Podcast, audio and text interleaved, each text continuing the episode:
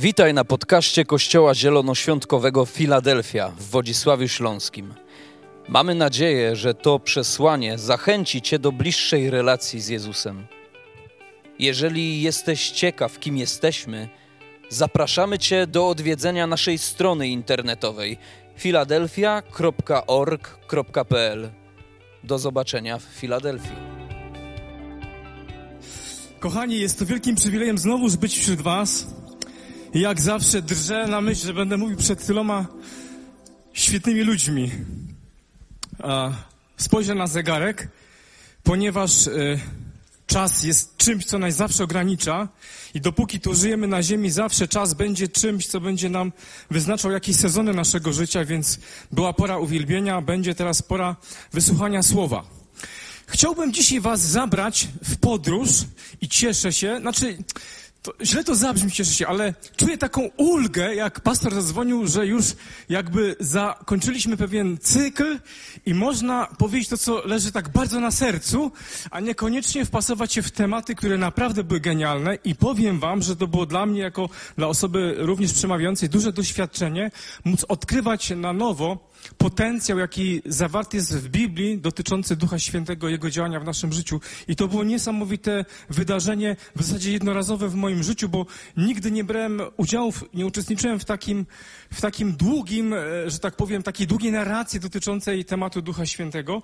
A jak powiedziałem w myśl apostoła Pawła, on jest najmniejszym z apostołów, ja jestem najmniejszym z charyzmatyków. Dzisiaj was Dzisiaj was zabiorę w takie miejsce, które nazywa się Dura. Znacie to miejsce? Bardzo znane miejsce. Nie Dures w Albanii, ale Dura, równina Dura, koło Babilonu. Dzisiaj przesuniemy się w czasie do czasów Daniela i chciałbym e, z wami móc tę podróż odbyć, zadając sobie pytanie, jak sprawić, żeby Chrystus stał się centralną postacią wtedy, kiedy jest nam niedobrze. I wiecie, kiedy zastanawiałem się nad tym, nad tym zagadnieniem, właśnie, kiedy kombinowałem, jaki temat e, podać, żeby mógł zawidnieć e, z tyłu na, za moimi plecami, to powiem wam, to jest zawsze najtrudniejsza rzecz. Jak zatytułować coś, co chciałbym wam serca powiedzieć, co nie do końca jest jakby przeze mnie zbadane, coś, co zostawia pole do, do różnych przemyśleń, do różnych dewagacji, do różnych nawet i może sporów, dlatego że to, co dzisiaj będę chciał powiedzieć, będzie miejscami kontrowersyjne, a będzie miejscami dla nas, myślę, takie bardzo oczywiste. A więc lądujemy na równinie Dura. Chciałem ten tekst wam opowiedzieć, ale jadąc w samochodzie, próbowałem to zrobić i mówiłem przez pół godziny tak, jak się jedzie, więc chyba prościej będzie to odczytać, więc tak myślę, bo ja mam barwne opisy, ja lubię dużo mówić i wiecie, tekst jest rzetelny, nie ma tam pola do żadnych manewrów e, słownych, więc otworzymy sobie trzeci rozdział i przeczytamy Uwierzcie mi, nie stracicie. Moja opowieść byłaby znacznie dłuższa i może nudniejsza. Może nie tak barwna jak ten opis, ale na pewno byłaby dłuższa. A więc trzeci rozdział od pierwszego wersetu. Król Nebuchadnezar zbudował posąg ze złota. Daniela, trzeci rozdział. Księga Daniela. To jest gdzieś, słuchajcie, w połowie Biblii. I potem lekko na prawo. Król Nebukadnezar zbudował posąg ze złota. Mierzył on 60 łokci. Na polskie miary, te nasze metrowe, to było około 27-29 metrów. Coś jak statua wolności. Tu będzie takie zdjęcie za nami, może, może się uda je wyświetlić. Jak się uda mediom, to będzie super się nie udało. Damy im szansę. Może się uda. Następnie, i to było właśnie na tej, na tej równinie, Dura w prowincji babilońskiej. Następnie król Nebukadnezar rozesłał posłów. Mieli zgromadzić satrapów, namiestników, zarządców, doradców, skarbników, sędziów, urzędników i wszystkich rządców prowincji. Władca życzył sobie, aby przybyli oni na poświęcenie wzniesionego przez niego posągu. Zgromadzili się więc satrapowie, namiestnicy, zarządcy, doradcy, skarbnicy, sama elita. Tam nie było pospólstwa, była sama elita. I wszyscy uczestniczyli w poświęceniu posągu, który wzniósł król Nebukadnezar. I stanęli przed tym wzniesionym przed niego posągiem. Wówczas wystąpił Herold i on zadał całą mocą. Rozkazuje więc wam ludy, narody, języki, gdy tylko usłyszycie głos rogu, fletu, cytry, harfy, lutni, dud, czyli całej orkiestry i innych instrumentów muzycznych, padnijcie i złóżcie pokłon złotemu posągowi, który wzniósł król Nebukadnezar. Kto zaś nie upadnie i nie złoży pokłonu, ten będzie natychmiast wrzucony do rozpalonego pieca. Dlatego w chwili, gdy cały lud usłyszał głos rogu, całej orkiestry, żeby skrócić, ludy, narody, języki upadły, złożyły pokłon złotemu posągowi, który wzniósł król Nebukadnezar. Wyobraźcie sobie to, tak? Jest płaskowyż, duży posąg, gra orkiestra, dyrygent mówi koniec i wszyscy jak domino padają na twarz. Nie wszyscy. Oczywiście tak jak wszędzie w życiu zawsze znajdą się jacyś oportuniści i chwała im za to. Byli w dużej mniejszości, była ich tylko trójka, ale ktoś nieprzychylny im zdołał to zauważyć i donieść królowi. Zwrócili się ci nie, nieprzychylni Chaldejczycy do króla Nebukadnezara w dziewiątym wersecie tymi słowy. Królu, żyj na wieki.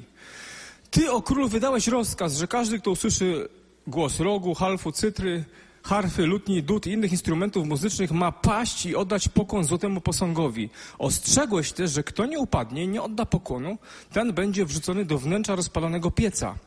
Otóż są tu pewni Żydzi. Zauważyliście? Zawsze w historii są pewni Żydzi. Zawsze coś jest nie tak. Jak się coś dzieje, zawsze są winni Żydzi.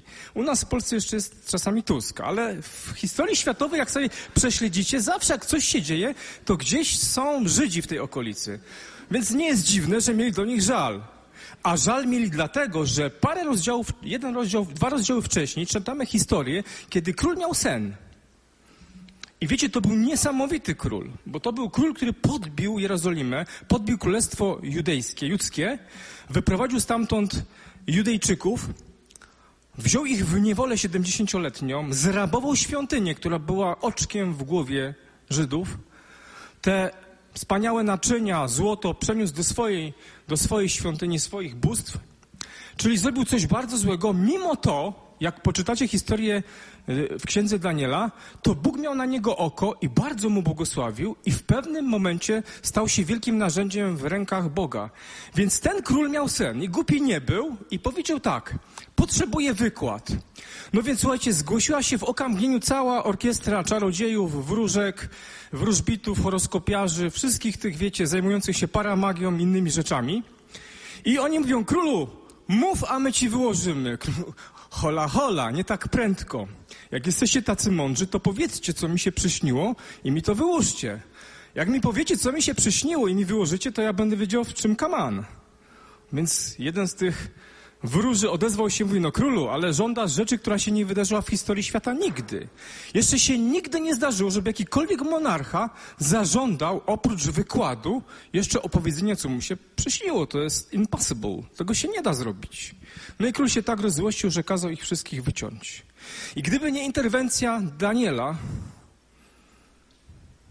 to skończyłoby się dramatycznie, a Daniel był zaliczony również do grupy wróżów magów, więc jemu też groził styczek, czy tam ścięcie, czy jakaś inna forma, chyba ścięcie wtedy było e, preferowane, razem z jego przyjaciółmi. Ale ponieważ sytuacja się odwróciła, wypowiedział słowa, które Bóg przemówił do serca Daniela, jaki jest sen, jaki jest wykład, król w nagrodę chciał uczynić Daniela kimś wielkim w królestwie i chciał, żeby rządził prowincją babilońską.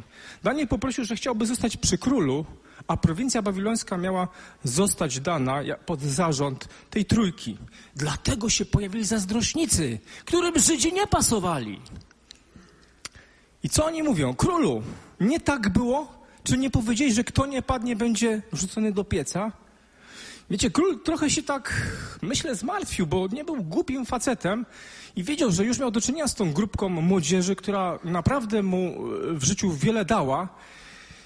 No ale powiedziało się słowo, powiedziało się A, trzeba powiedzieć B. Więc król wydaje znowuż rozporządzenie, że powtórzymy ceremonię jeszcze raz. Król był oburzony. Kazał sprowadzić Szedracha, Maszacha, Abednego, tak się nazywała ta trójka w języku chaldejskim, stawiono ich przed królem. I Nebukadnezar zapytał w 14 wersecie, czy to prawda, Szedrachu, Meszachu, Abednego, że nie czcicie moich bogów i nie oddajecie pokłonu złotemu posągowi, który wzniosłem? A czy teraz, second chance, a czy teraz, jeśli usłyszycie dźwięk całej tej orkiestry, jesteście gotowi upaść, złożyć pokłon posągowi, który ja zbudowałem? Bo jeśli nie, będziecie natychmiast wrzuceni do wnętrza rozpalanego pieca i który Bóg wyrwie was z mojej ręki? Jak myślicie, sytuacja taka lajtowa w życiu? No nie lajtowa. Ja wam coś powiem. Nam to jest naprawdę ciężko się wczuć w sytuację tych młodych chłopaków, bo takie sytuacje się dzisiaj nie zdarzają. Ale kiedy dowiesz się, że masz raka, to jest ci lekko, jest ci wesoło. Kiedy dowiesz się, że masz chorobę, która za parę lat będzie miała złe konsekwencje dla twojego życia, czy jest ci lekko? Kiedy dowiadujesz się za parę miesięcy, twoja praca ulegnie likwidacji i zostajesz bez środków do życia, czy jest ci lekko?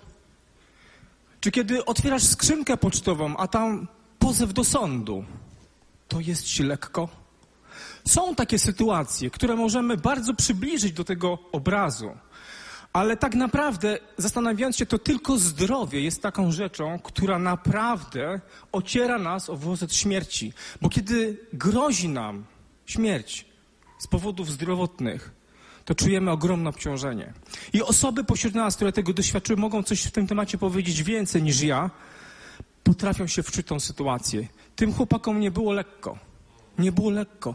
To nie tak łatwo przychodzi w doświadczeniu powiedzenie, Panie, jestem za Tobą. To nie tak łatwo przychodzi w trudnościach deklarowanie się, jaki to jestem wierzący, jak to bardzo znam Biblię, jaki to jestem oddany Jemu. Każdy z nas, każdy z nas, podejrzewam, miał sytuację, za której się musiał potem wstydzić, że jednak zawiódł. Nawet Piotr nie był taki mocny, tak? Pamiętacie? Deklarował się, że jest twardy, silny. I Jezus powiedział mu trzy razy, nim zapieje kur, zaprzesz się mnie. I to się wydarzyło. Trzykrotnie. Każda kolejna porażka nie ocuciła jego głowy, że, że, że jest w, złym, w złym ciągu, że jest w złym kierunku. Wiecie, stało się coś nadzwyczajnego. Oczywiście król e, był rozścieczony, bo oni powiedzieli, że tego nie zrobią, nie padną, nie, nie, ma, nie ma siły, nic ich do tego nie zmusi. I stała się sytuacja, gdzie król kazał siedmiokroć rozpalić ten piec, do tego stopnia, że wybrani najsilniejsi żołnierze z armii, którzy mieli wepchnąć tych, tą trójkę młodzieńców do, do tego pieca, sami po drodze e, zginęli, tak? Gdzieś tam ten uderzenie tego gorąca ich, ich powaliło i, i, i zginęli. I w jakiś sposób ta trójka się tam znalazła. I wiecie, no i król czeka. Nie, na co czeka? No czeka na błysk, na skwierk, tak? Na psss. E, ludzie jak się palą, to też kopcą, dymią, jest smród węglonego ciała, a to się nie dzieje. Co jest grane? Król wstaje, patrzy przez, przez ramię, zagląda do tego pieca i, i, i pyta się tych, którzy byli obojni, no, przepraszam bardzo, ale czy, czy nie trójkę tam wciśliśmy?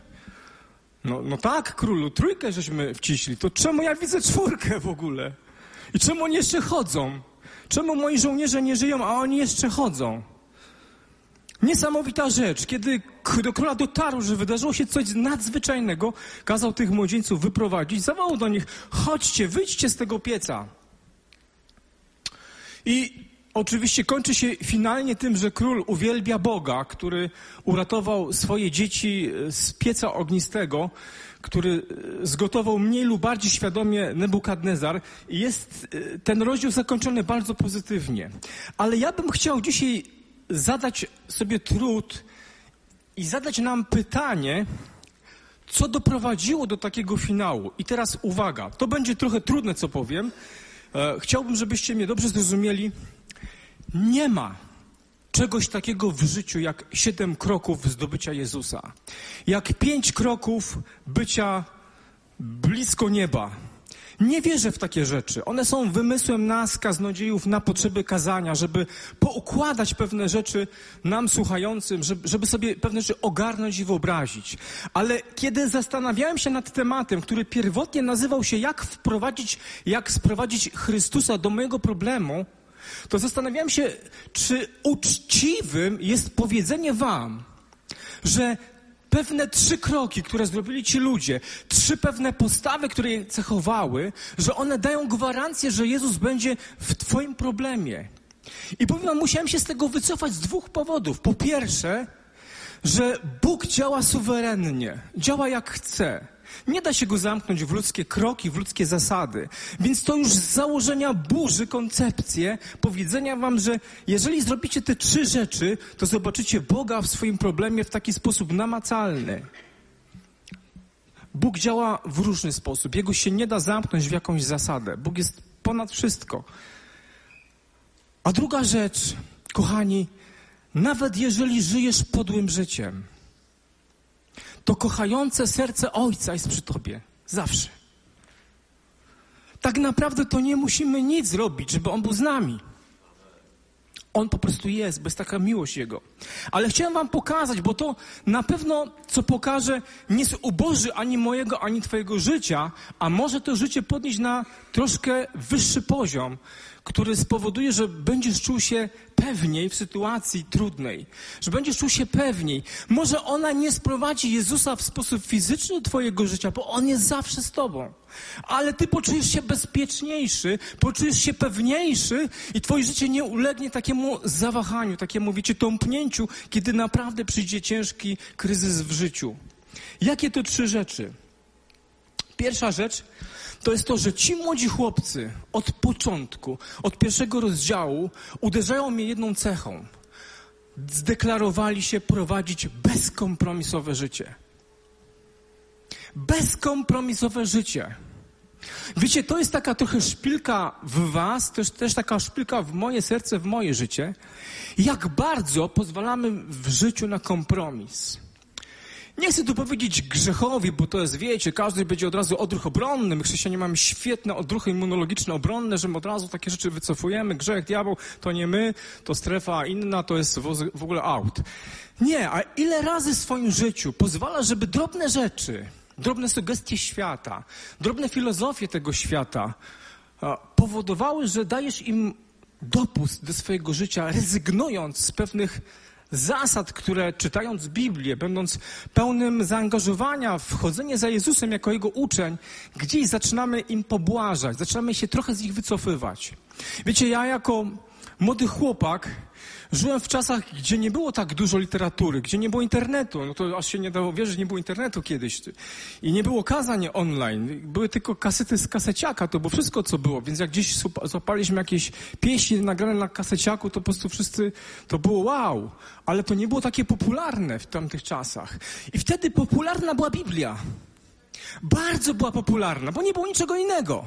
Nie było świetnych autorów, nie było świetnych książek, nie było świetnych egzegex tekstu, nie było niczego. To było niedostępne, ja tego nie miałem dostępu. Miałem dostęp do starej Biblii. I ją pokochałem całym sercem. Oddałem mi swoje życie. Godzinami ślęczałem nad tekstem, podkreślałem słowa, grzebałem ile się dało. Chciałem wchłonąć ją całą. Najlepiej, gdybym na wyrywki miał recytować. Wiecie, ona ukształtowała mój kręgosłup 40 prawie lat temu. I dzisiaj, gdybym usiadł z wami uczciwie i zastanowił się, jak wygląda mój kręgosłup dzisiaj, to muszę wam powiedzieć, że musiałbym się chyba trochę posypać popiołem, bo wiem, wiem, jak w wielu żyć, w rzeczach pozwoliłem sobie na spłycenie tego, czego mnie Biblia nauczyła. Ci młodzi chłopcy powiedzieli, no compromise. Nie ma kompromisu. Nie ma. Wiecie, sytuacja z pierwszego rozdziału, tam pamiętacie, kiedy ich porwano, to król sobie upatrzył, żeby to byli młodzi, silni, y, waleczni chłopcy, bardzo mądrzy, y, umiejętnie uczący się, taki naprawdę elitę wybrał z rodów książęcych, z rodów królewskich, więc tam się znalazła ta czwórka. I co król postanowił? Król postanowił, że żeby im się dobrze działo, żeby w nich dobrze zainwestować, to będzie ich karmił i będą się e, stołować z jego stołu. Tam było zalecone, że mieli otrzymywać to, co jadł król, czyli dobre jedzenie, sprawdzone przez, wiecie, tych wszystkich sprawdzaczy, czy nie ma trucizny. Mieli pić wino, e, mieli naprawdę się tam mieć dostatnie. I, I, Daniel, trochę taki skonfudowany, mówi do tego opiekuna całej tej ekipy tych chłopaków, jest problem. bo my tego nie chcemy jeść. Bo my zawiązujemy post. Wiecie, zastanawiałem się czemu. Naprawdę zastanawiałem się czemu. Pamiętacie, są takie fragmenty w Nowym Testamencie. Paweł mówi, że, że, że, że jedzenie to jest tylko jedzenie. Ono, ono, nawet Jezus mówi, że nie, nie to, co do ust wchodzi, to kala, tak? Nie do ust, bo to, wiecie, każdy wie, wychodzi inaczej, tak? I, i, z, i z reguły w, wygląda, z, z reguły podobnie u wszystkich nas niemalże tak samo. Ale to, co wychodzi z ust, to kala. Więc tak sobie myślę, o co chodziło temu młodemu człowiekowi, kiedy postawił się tak dość mocno. I wiecie, on to zrobił bardzo, jest napisane, że on to zrobił bardzo dyskretnie. Zrobił to naprawdę tak, z taką dużą wrażliwością. Zwrócił uwagę. I ten opiekun tej ekipy się bardzo tym przejął. Gdybyście czytali w pierwszym rozdziale, to tam jest opisane, że on wręcz tak starał się wytłumaczyć Danielowi, że, że, to nie jest dobry pomysł, bo jeżeli król zobaczy, że oni są mizerniejsi, to poleci jego głowa. Więc Daniel w swoim jakimś zobowiązaniu, jakimś takim, wiecie, rygorze, jakiejś zasadzie, nawet był w stanie postawić innego człowieka w trudnej, kłopotowej sytuacji. I zadałem sobie pytanie, dlaczego? No i jaki cel? Jest napisane w Nowym Testamencie, że y, niektórzy nie jedzą pokarmów, bo one są ofiarowywane Baalom, tak? Jest, jest, taka, jest taki tekst. Patrzę na, na Leszka, bo Leszek jest teologiem, więc y, Pawła też, bo mam go po drugiej stronie. Wiecie, rozumiem, nawet napisać, żebyśmy się wstrzymywali od tego, co zostało poddane tym wszystkim rytuałom pogańskim, tak w Nowym Testamencie, kiedy powstawał Kościół pogański, tak, tak uczono, że, żeby się wstrzymywali od pokarmów, które były oddane Bogom na ofiarę żeby zachować czystość. No ale tam nie było ofiar. To był król, który jadł normalne śniadanie i z niego mieli czerpać inni. I Daniel mówi, spróbujmy test 10 dni, zobaczymy jak wyjdzie. No i wyszło genialnie, wyglądali lepiej. Bóg się do tego przyznał. Wiecie, nie wnikam w tło. Ja wiem, że ktoś tam na online może dochodzić. E, nie o to chodzi. Chodzi, że chłopak miał zasadę. Miał się, chciał się wstrzymać od tego, co skalane, tak to nazwał, tego, co skalane i wytrwał w tym. Pytanie, ile rzeczy w moim życiu mnie kala? Na ile rzeczy pozwoliłem sobie w życiu dać dopust? Wiecie, powiem wam, że jako ludzie deklarujemy się wszyscy, że jesteśmy uczniami Jezusa. Wiecie, na czym polega szkoła? Szkoła polega na tym, że co jakiś czas pani mówi: wyciągajcie karteczki, napiszemy sprawdzian. Jest tak w szkole? Szkoła nie byłaby szkołą, gdyby nie sprawdzała tego, co potrafimy. Szkoła nie byłaby szkołą, gdyby nie dawała cenzurek do przejścia wyżej. Jako uczniowie jesteśmy w szkole życia Jezusa i powiem Wam, żyjemy jak żyjemy. Idziemy jak idziemy. Wiecie już, że jestem pragmatykiem i kiedyś spotkałem się w poprzednim, e, parę lat temu w, w, w KDM-ie w, w Rybniku.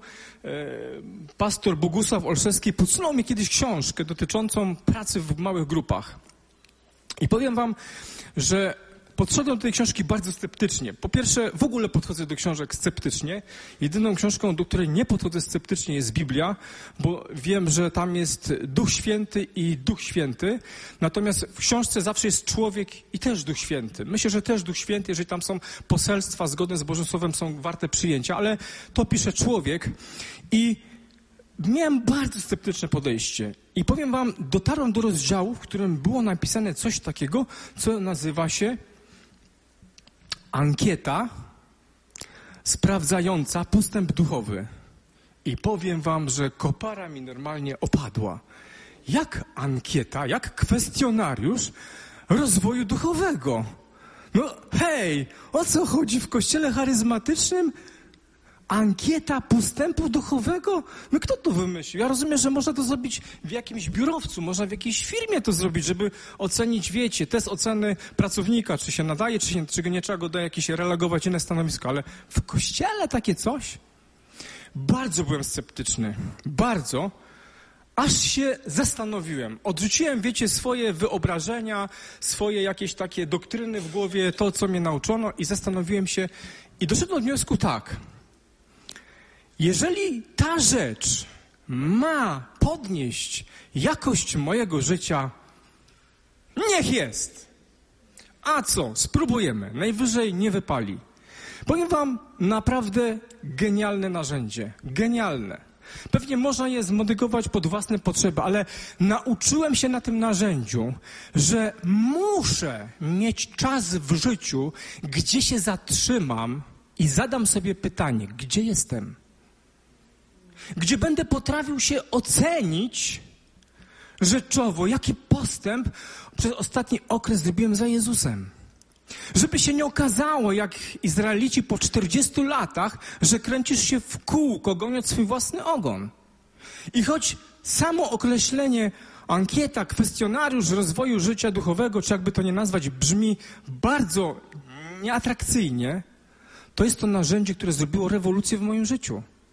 Ja mogłem zobaczyć, na ile, na ile w wielu aspektach duchowego życia stoję. Tam były pytania, które poruszały takie głębie mojego chodzenia za Jezusem, nad którymi się nie zastanawiałem nigdy.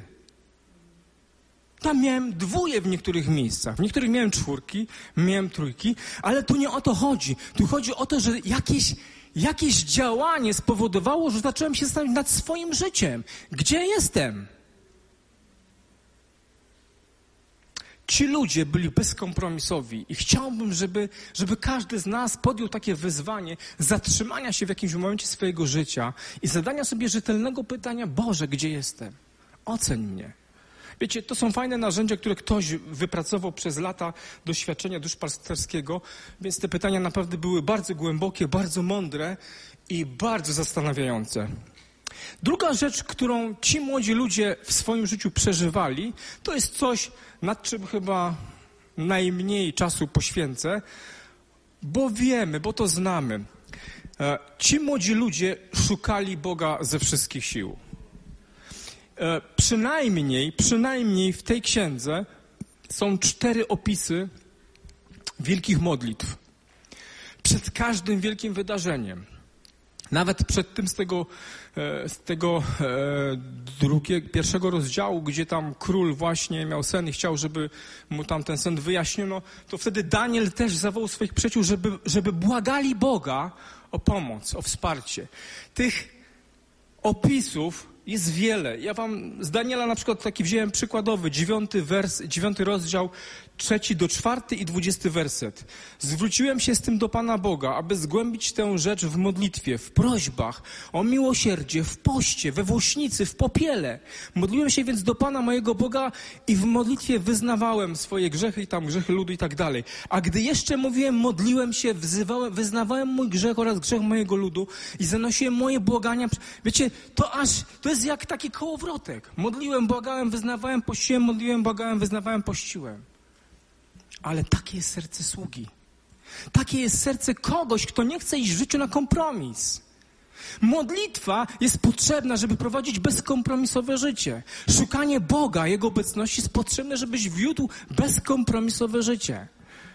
Żebyś umiał odeprzeć ataki złego. Wiecie, ten świat nas atakuje z różnej strony. Z różnych. Materializm, o, hedonizm, czyli, czyli pogoń taka za, za własną przyjemnością, egoizm, brak zaufania dla Boga, podważanie w ogóle Boga. Ten świat wiele wnosi dziwnych filozofii. Ja dziś czytałem jakiś artykuł, że, że Europa, współczesna Europa dalej jest w nurcie filozofii greckiej i ona się e, ociera tymi właśnie e, dziwnymi rzeczami, rzeczami, których, do których Bóg się nie może przyznać w nasze życie. Musimy być czujni. Bóg powiedział, Jezus powiedział, czy Jezus, e, w Piśmie Świętym jest napisane w, w liście Jana, że nie miłujcie tego świata, tak?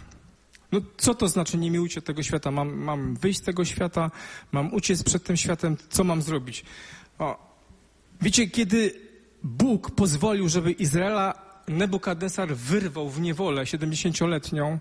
W Jeremiasza w 20 bodajże 9 rozdziale jest napisane takie słowo. Tak mówi Pan zastępów, Bóg Izraela do wszystkich skazanych na wygnanie. Skazanych na wygnanie z Jerozolimy do Babilonu. I uwaga, poselstwo Boga, co mają w tym Babilonie robić? Jak myślicie? Zawiązywać rebelię. Dążyć do wybrania silnego przywództwa Co mogą tam robić? Co robić przez 70 lat wyrwania z domu, gdzie jestem niewolnikiem? Budujcie domy, zamieszkujcie je, zakładajcie ogrody i korzystajcie z owoców, pojmujcie żony, by mieć synów oraz córki. Szukajcie też żon dla swych synów, szukajcie mężów dla córek, by mieć wnuki i wnuczki. Niech was przybywa, nie bądźcie tam nieliczni. Starajcie się o przychylność miasta, do którego skazałem was na wygnanie. Módlcie się za nie do Pana. Od Jego przychylności zależy wasza przychylność. My nie możemy dać filozofii świata, zdominować, ale możemy zrobić coś, co będzie wymierne. Możemy starać się nieść dobro dla tego miasta, dla tego kraju, dla naszych przyjaciół, bliskich sąsiadów. Możemy się modlić. Nigdy nie ma postawy bierności. Modlitwa zawsze idzie w parze z bezkompromisowym życiem. I wy to wiecie, dlatego ten fragment zakończę właśnie tak. Chcę przejść do trzeciego miejsca. Trzecia rzecz, która cechowała tych młodych chłopaków. Wiecie, to jest całkowite zaufanie Bogu. To jest pewien szczególny rodzaj wiary, bardzo szczególny rodzaj wiary, który, wierzcie mi, naprawdę nie wiem, jak w tej wspólnocie miałbym zobrazować, e, żeby być dobrze zrozumianym i żeby wybrzmiało to, co jest sednem. Wiecie, kiedy Nebukadnezar w złości do tych chłopaków daje im drugą szansę, mówi do nich tak. Jeszcze raz ten fragment czytam, to jest 14-15 werset, e, który tam e, czytaliśmy przed momentem. Nebukadnezar zapytał, czy to prawda, Szedrachu, Meszachu, Abednego, że nie czcicie moich bogów i nie oddajecie pokłonu złotemu posągowi, który wzniosłem. A czy teraz, jeśli usłyszycie dźwięki całej orkiestry muzycznej, jesteście gotowi upaść i złożyć pokłon posągowi? Bo jeśli nie, będą konsekwencje. Szedrach, Meszach i Abednego odezwali się i tak powiedzieli królowi Nebukadnezarowi. Królu, my nie mamy potrzeby odpowiadać ci na to pytanie. Nie mamy, nie mamy takiej potrzeby. Jeśli nasz Bóg, jeśli tylko nasz Bóg, jeśli nasz Bóg, któremu służymy, może nas wyrwać, jeśli On tylko może, nawet nie jeśli on tylko chce, jeśli on może, jeżeli on potrafi, jeżeli on potrafi, królu, jeżeli to jest w jego mocy, jeżeli jest na tyle potężny, że jest to w stanie zrobić, to on może nas wyratować. On to może zrobić. Jeżeli jest Bogiem wszechmogącym, to dla Niego to nie jest problem wejść do Twojego życia i zrobić porządek w problemie, w którym się znalazłeś. Jeżeli On to potrafi, jeżeli potrafi, to pomoże Ci w Twoich finansach, pomoże Ci w Twoim rozpadającym się małżeństwie, pomoże w Twojej zdruzgotanej relacji z żoną, z mężem, z dziećmi. Jeżeli On to potrafi, to On może. On naprawdę może.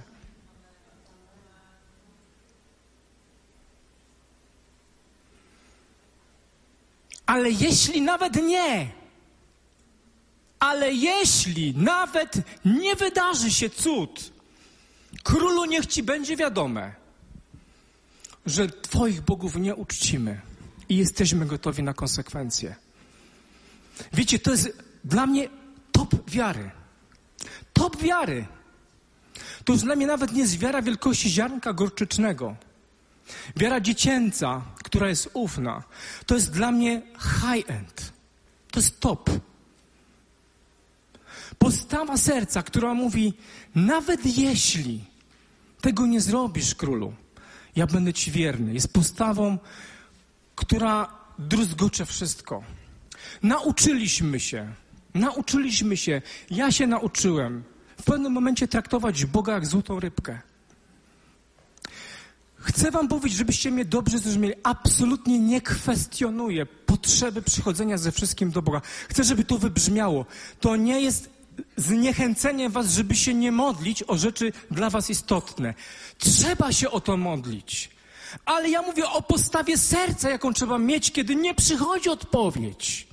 Bo ona nie musi przyjść. To nie jest tak, że będziemy się modlić o chorych i wszyscy będą uzdrawiani. Nie jest tak, że będziemy wskrzeszać ludzi.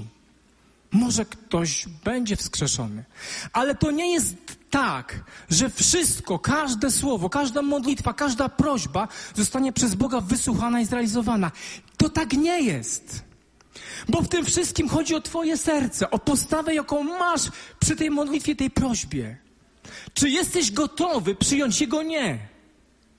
Bo jeżeli On może, On może, On ma wszechmoc, ale nie zawsze Jego odpowiedź jest taka jak Twoje marzenie, jak Twoje pragnienie.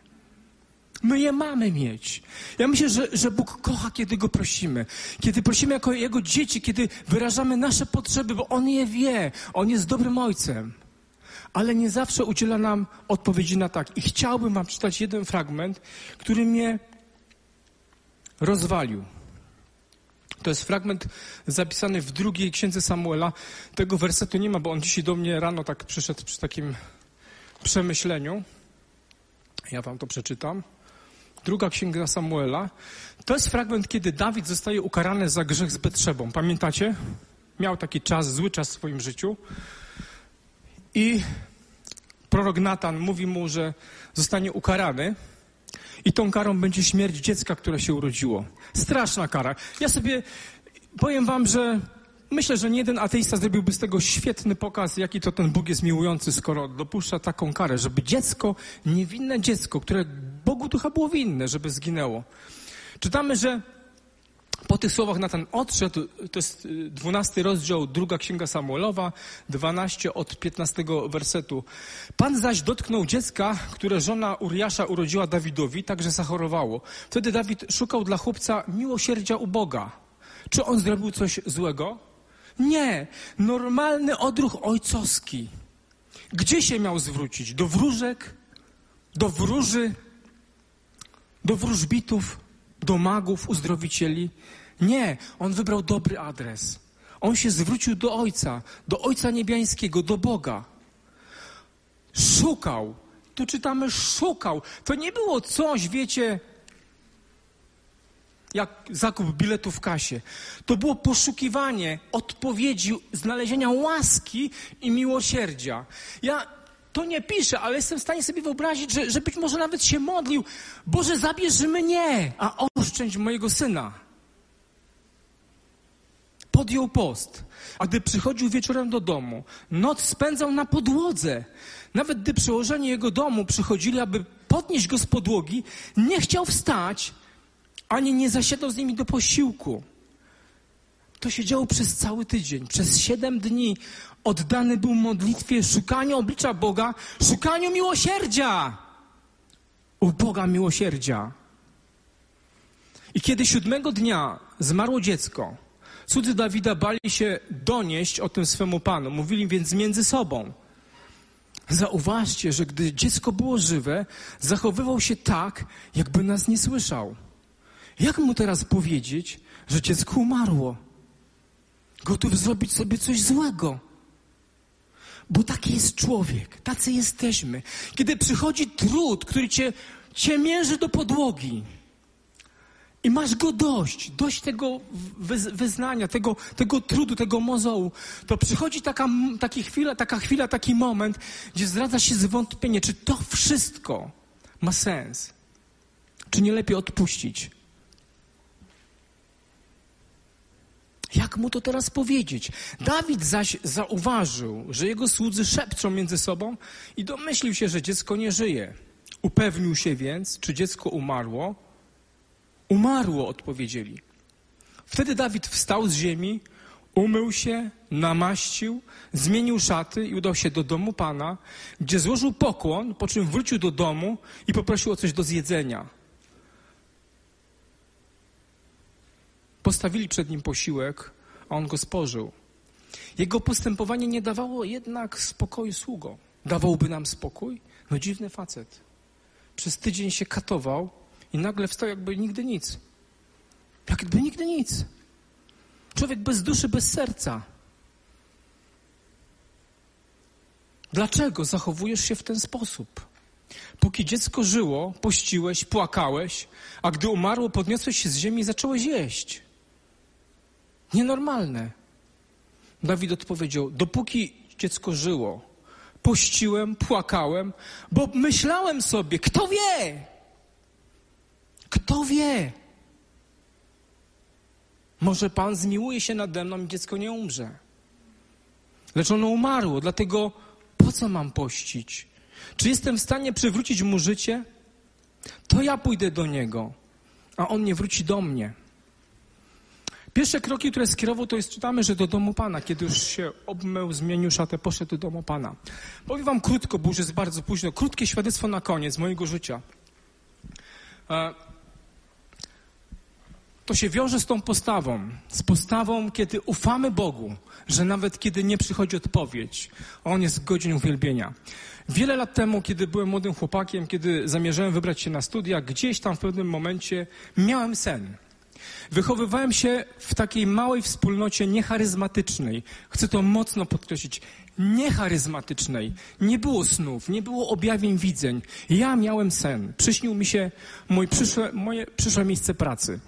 I wiecie, i, i nagle w tym śnie przyszło takie dziwne uczucie, bardzo dziwne uczucie, e, które polegało na tym, że kiedy od tego miejsca pracy się odwracałem, to zaczęło mnie gdzieś ściskać w klatce piersiowej i miałem takie wrażenie, słuchajcie, jakby kończyło się w kalejdoskopie całe moje życie. Wybudziłem się bardzo tym zdziwiony taką. Ja, ja, czegoś takiego w życiu e, nie przeżyłem. Ja czytałem o snach w Nowym Testamencie, o wizjach, ale tego nigdy w wspólnocie, w której byłem przez lata, nie doświadczaliśmy, o tym się nie mówiło, nie nauczało, więc wybaczcie, było to dla mnie bardzo dziwne uczucie, bardzo dziwne. Ja rozumiem tych, którzy mówią, jak mają jakieś słowo nad, nad kimś w naszej wspólnocie, kiedy mówią, że Pan mi powiedział, pokazał. Ja wiem, ja wiem, jak sobie to mogę wyobrazić, bo, bo ja coś takiego doświadczyłem. I pamiętam, wtedy rzuciłem wszystko, to była matura, stwierdziłem, że nie będę się uczył na, na uczelni, na którą chciałem, że, że, że teraz robię zupełny zwrot w swoim życiu o 180 stopni. No i powiem wam, miałem dwa tygodnie na przygotowanie się do egzaminu. E, miałem do zrobienia dwa przedmioty, których nie miałem przez dwa lata, więc jeszcze miałem je w klasie ogólnej, w bardzo ogólnym wydaniu, więc tam, gdzie się wybierałem, nie było szans, żebym z tą wiedzą zdał, ale byłem twardy. Powiedziałem tak, Boże, dałeś mi wizję, dałeś mi cel, jestem gotów. Widzicie, to nie było tak, że teraz usiadłem sobie na kanapie, założyłem nóżka na nóżkę. Panie, czyń! Nic z tych rzeczy. Oczywiście, zacząłem pracę nad, nad nauką, rozdzieliłem sobie przedmioty, były cztery do zrobienia i powiem wam, wpadłem w taki korkociąg, że z mojego bogobojnego życia został strzęp. Przestałem chodzić przez te kilka tygodni na, na nabożeństwa, były dwa, bo było w tygodniu i w niedzielne. Przestałem w nich brać udział, przestałem się nawet modlić, nawet przestałem Panu powierzać ten, te, te wydarzenia, ten, ten egzamin. Pojechałem, nie zdałem, no bo nie było szans, żeby zdać. Jak się tak zastanowię, to nawet cud by tam, no nie, cud by pomógł, powiem coś niepopularnego, ale ale miałem żal. Ogromny żal. Ogromny żal. Czułem się przez Pana Boga oszukany. Bardzo oszukany. Ja tego nie umiem Wam przekazać. Naprawdę moje serce było rozdarte. Ja miałem uporządkowane życie. Wiecie, ja miałem życie wyliczone. Do tego roku to, do tamtego tamto, żona 25 rok życia, pierwsze dziecko 26. Wszystko miałem pokładane. Bóg rozwalił mi mój kalendarz! Ewidentnie. I miałem żal do Niego. I ten żal nosiłem w sercu przez parę miesięcy. Przez całe wakacje. Nie wiem, jak to się stało, że znowu sięgnąłem do Biblii i zacząłem dostrzegać, że popełniłem faux pas, że parę lat wcześniej oddałem Bogu życie i pełne prawa do swojego życia, a nagle się domagam, żeby On żył według mojego kalendarza. No, no absurd. I wiecie, pokutowałem. Wyznawałem to jako grzech. Było mi niezmiernie źle. w tym czasie dostałem się do innej szkoły, żeby gdzieś, wiecie, uciec od wojska. Życie się potoczyło do przodu. Przed czas przygotowania się do kolejnej próby już nie miałem snu. Ale wiedziałem, że to jest to i wiedziałem, że oblałem egzamin i Bóg daje mi drugą szansę. Oczywiście e, nie stać mi było na korepetycje, były bardzo drogie, ale przynajmniej z pierwszych spotkań korepetorskich dowiedziałem się, z jakiej literatury mogę czerpać, żeby się uczyć. No i gdzieś tam praca ciężka u podstaw spowodowała jakąś tam systematycznością, że podszedłem do egzaminu po raz drugi. I wiecie, napisałem ten egzamin, uczucie miałem takie same jak przed pierwszym egzaminem, ale moje życie było inne. Nie rozstawałem się z tą książką. Codziennie. Ta szkoła była popołudniami. Powiedziałem, panie, najcenniejsze, co mam w życiu, czas. Najlepsza pora dnia dla ciebie. A z tego, co mi zostanie czasu, będę się uczył. I wiecie, przed czas egzaminu, napisałem ten egzamin, byłem z kolegą z klasy, który też tam zdawał. I ja wtedy pamiętam, nie mogłem pojechać po odbiór wyników i pojechał kolega. Wiecie, modliłem się i prosiłem Boga, żebym nie nawalił. Kolega dzwoni, mówi, słuchaj, nie zdałeś. Musisz przyjechać tam do któregoś tam, do 14 dni do, do rektoratu odebrać dokumenty. No i wiecie, i nie było żalu. Podziękowałem Panu Bogu, że mnie prowadzi, że jest ze mną. No wzruszam się, kurczę, no to jest jakiś dramat, no. Przecież to nie jest jakaś opowieść o śmierci, no słuchajcie. I pojechałem po te papiery. No i chodzę po tych korytarzach i patrzę, zdałem. Zdałem. Wielki sprawdzian. Kochani, to nie jest tak, że jak zrobicie te trzy rzeczy, to Bóg będzie fizycznie w naszym życiu. Ale na pewno pójdziemy do przodu. Jest napisane takie słowo na koniec, bo kurczę, no, ryczę, no, niemożliwe. No. Masakra. Drugi Koryntian 4, 8 do 9. Zewsząd uciskani, ale nie jesteśmy przytłoczeni. Bywamy bezbronni, ale nie zrozpaczeni. Prześladowani, ale nie opuszczeni. Powaleni, ale nie pokonani. Niech to słowo będzie z nami.